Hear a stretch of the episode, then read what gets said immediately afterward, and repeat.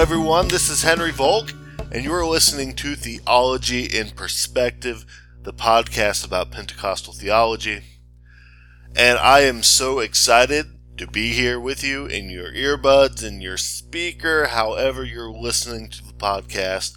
I just want to say I'm so thankful for you for tuning in, and it's all about you, the listener. And so please, I, I ask you, if you like what I'm doing, go into iTunes or whatever podcast aggregator you use and rate the podcast.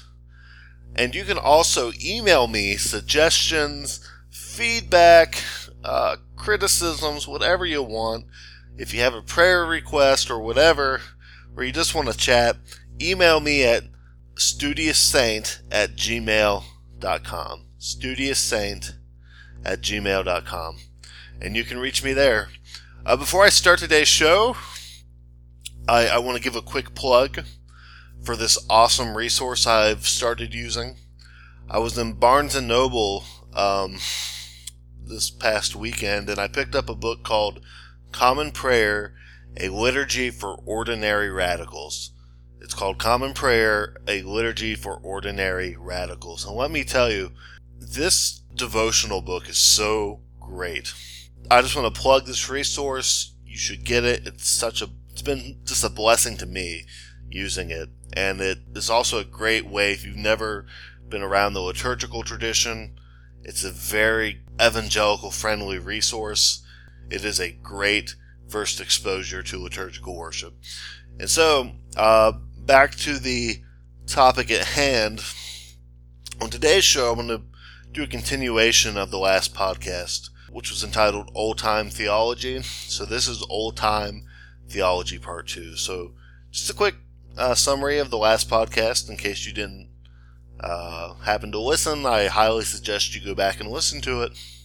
My I had three points. Point number one is, or was, theology is God talk. Point number two was theology is faith seeking understanding. And my third point was is that doing theology is an act of worship to God. And so today, I I want to delve into the the nuts and bolts of theology a little bit more, if there is such a thing. And, you know, theology, in addition to being God talk and faith-seeking understanding, theology is basically a term used to denote the study of God or things religious as a science. And so, you know, in the last podcast, those definitions of theology presented theology as a task. The second definition I just gave, the study of God or things religious as a science, this presents theology as a subject. And the, the very interesting thing is, we can find both of these understandings of the word in antiquity. So the philosopher Plato, in his infamous book, The Republic, uses the term theology to denote the writings of the Greek poets about the gods. And the philosopher Aristotle, who was Plato's student, uh, referred to the followers of Hesiod, the famous Greek poet, as theologians. And so, you know, here Plato and Aristotle present the poets' writings as theologies. So the, the poets, uh, being theologians according to Aristotle and Plato, engaged in the task of theology to produce their epics and their cosmogonies. Th- those are accounts of the births of the gods and the creation of the universe. And these are some of the earliest mentions of the word theology prior to the advent of Christianity. And so we can see here how that Plato and Aristotle saw theology as a task. It was something that the poets did. It meant that they wrote down stories about the Greek gods. And Plato also uses this term, the principles of theology, but it's kind of connected also to the stories about the Greek gods. However, Aristotle saw theology as a theoretical science. Aristotle believed that there were three theoretical sciences: physics, mathematics, and theology. He called theology the highest science because, according to Aristotle, The highest science must deal with the highest genus of being, or genus, whichever you prefer. So unlike a lot of, you know, academics or philosophers or thinkers today, uh, Aristotle didn't really see theology as being separate from other sciences. So, and this is what Aristotle said. There must be, then, three theoretical philosophies, mathematics, physics, and what we may call theology, since it is obvious that the that if the divine is present anywhere, it is also present in these sorts of things. So it's it's so interesting that Aristotle even saw the divine as being present in mathematics and physics. We do have Aristotle to thank for clearly defining theology as a subject. But this also opens up a whole new can of worms, because then this also shows that theology, it's just not a Christian venture. So as we've seen, you know, the Greek poets and philosophers engaged in theology, and every religion has its own theology or theologies. You know, there's Islamic theology, there's Hindu theology, I guess there's Buddhist theology, but technically um, Buddhism is a non-theistic religion. And so what, what makes Christian theology distinct from all other theologies is our understanding of the knowledge of God. So how do we know about God? Because, you know, there's no theology without the theos, God. You know, there's no God talk without God. And a third definition of theology um, would be simply the study of God. You know, so we often use theology as a uh, as a term to denote the study of uh, Christian religion or the or the philosophy of religion, but there is theology proper, which is uh, you know, the science of God. What do we know about God? And so, before we can know what about God, we have to know, how do we know about God? And so we know God through his self-revelation. And so we see, like in Scripture, for instance, let's say like First Samuel three seven says, "Now Samuel didn't yet know the Lord, neither was the Lord's word revealed to him." Uh, in the New Testament, we see Jesus uh, says to Peter, "Jesus answered him, saying, Blessed are you, Simon Bar-Jonah, for flesh and blood has not revealed this to you, but my Father who is in heaven." So we know that we know about God because God reveals himself to us. And so this makes Christianity different than, let's say, the philosophers, because the philosophers uh, begin their theology and the theological process with uh, abstract thought. And so for someone like Aristotle, to see God as the first mover was a, a logical move, more or less. You know, that all things are in motion, uh, all things are causal, causally related. Uh, is that law of cause and effect. Therefore, for all things to be in motion, there had to be a first mover who put all things into motion. However, Christianity doesn't start with this abstract uh, speculation. It starts with God's self-revelation. So w- what does that mean, God's self-revelation? So God's self-revelation is his giving humanity knowledge of himself, of his will, and of his works. So we see in the Scripture, for instance, uh, let's say with Moses, right? So the Scriptures say that God spoke to Moses and said to him, "I am Yahweh, and I appeared to Abraham, Isaac, and Jacob as God Almighty." God is appearing. God is revealing. First John four nine says, "By this God's love was revealed in us, that God sent his one and only Son into the world that we might live through him." So here God is actually revealed in us. So we need to, to ask ourselves, how has God revealed himself? You know, so, so in, in essence, where where is God's revelation contained? And so I want to talk about three different kinds of revelation. There is special revelation, natural revelation, and private revelation. So special, special revelation. So the, the Christian tradition, unlike, let's say, the philosophical tradition, assumes that religion and God is inherently outside of human consciousness because of sin. And it assumes that our knowledge of God is based on God's self-revelation. So our knowledge and our experience of the divine is mediated through this revelation. And so we need to see, first of all, that God's self-revelation is given in history, and it has a uniquely historical character. This revelation, which is now codified in the scriptures, is referred to as special revelation. Um, so since, you know, this revelation of God has happened in history, you know, Jesus Christ came in history. God spoke to the prophets in history. It's also mediated by the sources in which that historical revelation is contained. And so for Christians, this primary source of theological knowledge is the Bible. And so, you know, I don't want to get into different views of the Bible. That's a whole another can of worms. But I want to focus in on this, is that we need to see that the Word of God is not merely confined to a book called the Bible, right? That's a fundamentalist reduction of a really beautiful Christian doctrine. In Christianity, the Word of God is preeminently Jesus Christ, who is the eternal Logos, or Word of God.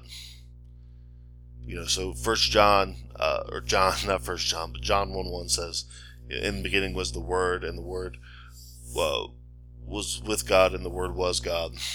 The Word being Jesus Christ.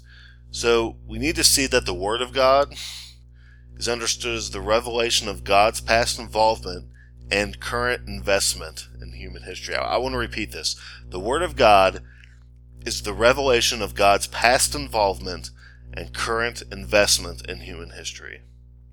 And that's why Christ is understood to be the ultimate and final revelation of God. He's the culmination and the perpetuation of God's involvement in history. And since the scriptures are a witness to God's involvement in history and to the enfleshed Word of God, Jesus Christ, the scriptures constitute a Word of God in themselves. That's, that's why the Bible is the Word of God. So this is why when we read the Bible, we're, we believe we encounter the Word of God. Um, but this does get down to another thing. Um, and this is where the uh, philosophical and the Christian traditions really kind of uh, part ways, I guess you could say. This view presupposes a certain understanding of the nature of God. God is transcendent. So in order for human beings to possess knowledge of the divine, God must condescend and reveal God's self in, a hu- in human history. So there's some theologians who hold that God is wholly transcendent. So that's to say that nothing can be known about God apart from revelation. So uh, Karl Barth, who I quoted on the last episode, was a huge proponent of this view. Um, Barth says that when we Christians speak of God, we may and must be clear that this word signifies a priori the fundamentally other, the fundamental deliverance from that whole world of man's seeking, conjecturing, illusion, imagining, and speculating. So basically for Barth, you can't speculate your way to God. You can't think your way to God apart from God revealing himself to you. Because God's transcendent. He is beyond us. He is wholly other. And so, according to this view, there's no immediate knowledge or experience of the divine apart from special revel- special uh, revelation. So that means that God is only known by his effects in history. There's no immediate knowledge or innate knowledge or fellowship with God in the human soul or consciousness. And so that that relation between humanity and God is created by this reflection on God's Word. That's theology. That's what constitutes theology for someone like Barth. So Barth says, theology itself is a word, a human response, yet what makes it theology is not its own word or response, but the word, the word which it hears and to which it responds. So for Barth, And for those who have this strict view, this uh, hard understanding of Revelation, that theology is a response to the word which God has spoken in human history. However, you know, most Christians and most theologians for the his, you know for the last two thousand years, the, the history of the church, have not held this hard view. So, you know, all Christians have always held to an understanding of special revelation. However, you know, most Christians throughout the history of the church have uh, believed in a knowledge of God contained in nature, and that can be arrived at via human reason. So in other words, you know, there are things we can know about God by observing nature or just from logic, you know, from reasoning. So, of course, Barth would disagree, but then again, uh, most of the Christian tradition disagrees with Barth on this point.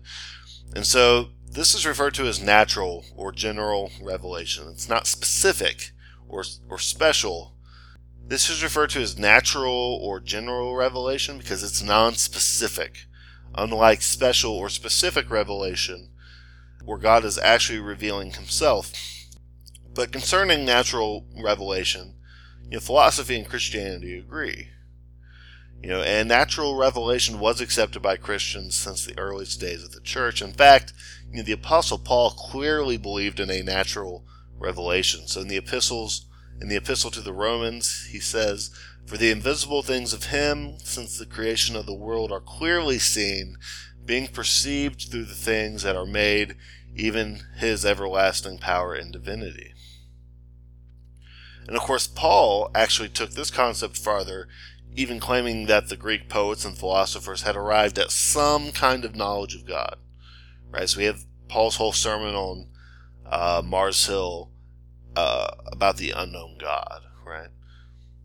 And so many of the church fathers uh, following Paul held that the philosophers had knowledge of God derived from special revelation, or not special revelation, not special revelation, I'm sorry, from natural revelation.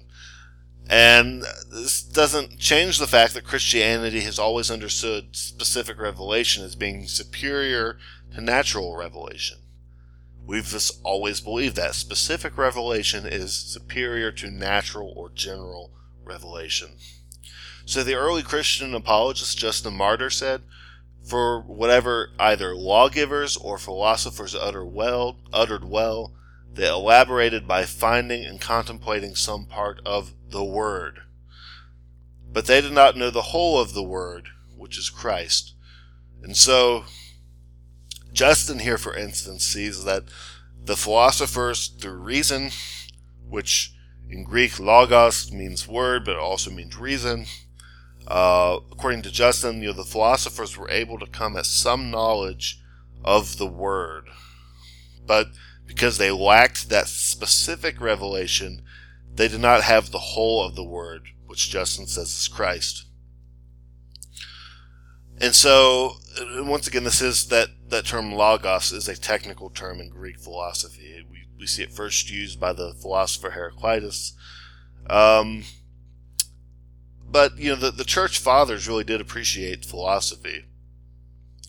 And I, I'll be pulling in philosophy from time to time in this podcast because, you know, throughout the history of Christianity, there are a lot of intersections between philosophy and theology. So, for instance, I just want to give this statement from the church father Clement of Alexandria. "Accordingly, before the advent of, the, of our Lord, philosophy was necessary to the Greeks for righteousness, and now it becomes conducive to piety, being a kind of preparatory training to those who attain faith through demonstration. Perchance, too, philosophy was given to the Greeks directly and primarily, till the Lord should call the Greeks, for this was a schoolmaster to bring the Hellenic mind, as the law to the Hebrews, to Christ. Philosophy, therefore, was a preparation, paving the way for him who is perfected in Christ." So Clement, man, dropping that philosophy bomb. He, so Clement actually saw philosophy as like a law to the Greeks. So what the Mosaic law was to the Hebrews, philosophy was to the Greeks, God was preparing the Greeks for Christianity. And so Clement saw philosophy as a kind of divine revelation. And of course, I do have to be fair, not all of the church fathers or early church writers held that opinion. And so the, the early Christian writer Tertullian, um, he basically believed the exact opposite. So this is what Tertullian said. He said, "Wretched Aristotle, who established for them the dialectic art, so ingenious in the construction and refutation of propositions, so crafty in statements, so forced in hypotheses, so inflexible in arguments, so laborious in disputes, so damaging even to itself, always reconsidering everything, so that it treats, so that it never treats thoroughly of anything at all. What then has Athens in common with Jerusalem? What then hath the academy in common with the church? What then have heretics in common with Christians?" And so Tertullian, he felt like the exact opposite about philosophy than Clement did. And so Tertullian's grievance, though, with this kind of Stoic or Platonic dialectical Christianity, as he calls it, is precisely due to his understanding of special revelation. However, uh, albeit somewhat ironically, Tertullian disbelieves in the typical Christian understanding of special revelation. So Tertullian says, "We have no need of speculative inquiry after we have known Jesus Christ, nor of search for the truth after we have received the gospel." But you know, to speak generally, this is where the, the philosophical and the religious traditions diverge on the matter of epistemology, or what you know, how do you know what you know? Theory of knowledge. And so, you know, granted, the vast majority of Christians have not followed Tertullian. Uh, most Christian thinkers have had an appreciation for philosophy, for natural revelation. But, you know, so while we've admitted to natural revelation, uh, Christianity can never admit to a natural revelation that uh, succeeds private revelation. So natural revelation can precede special revelation, but it cannot succeed it. So there's one more type of revelation I want to go over, and that's private revelation, or we can kind of talk about the inner witness of the Holy Spirit. Uh, more or less, private revelation is the supernatural impartation of knowledge to the believer.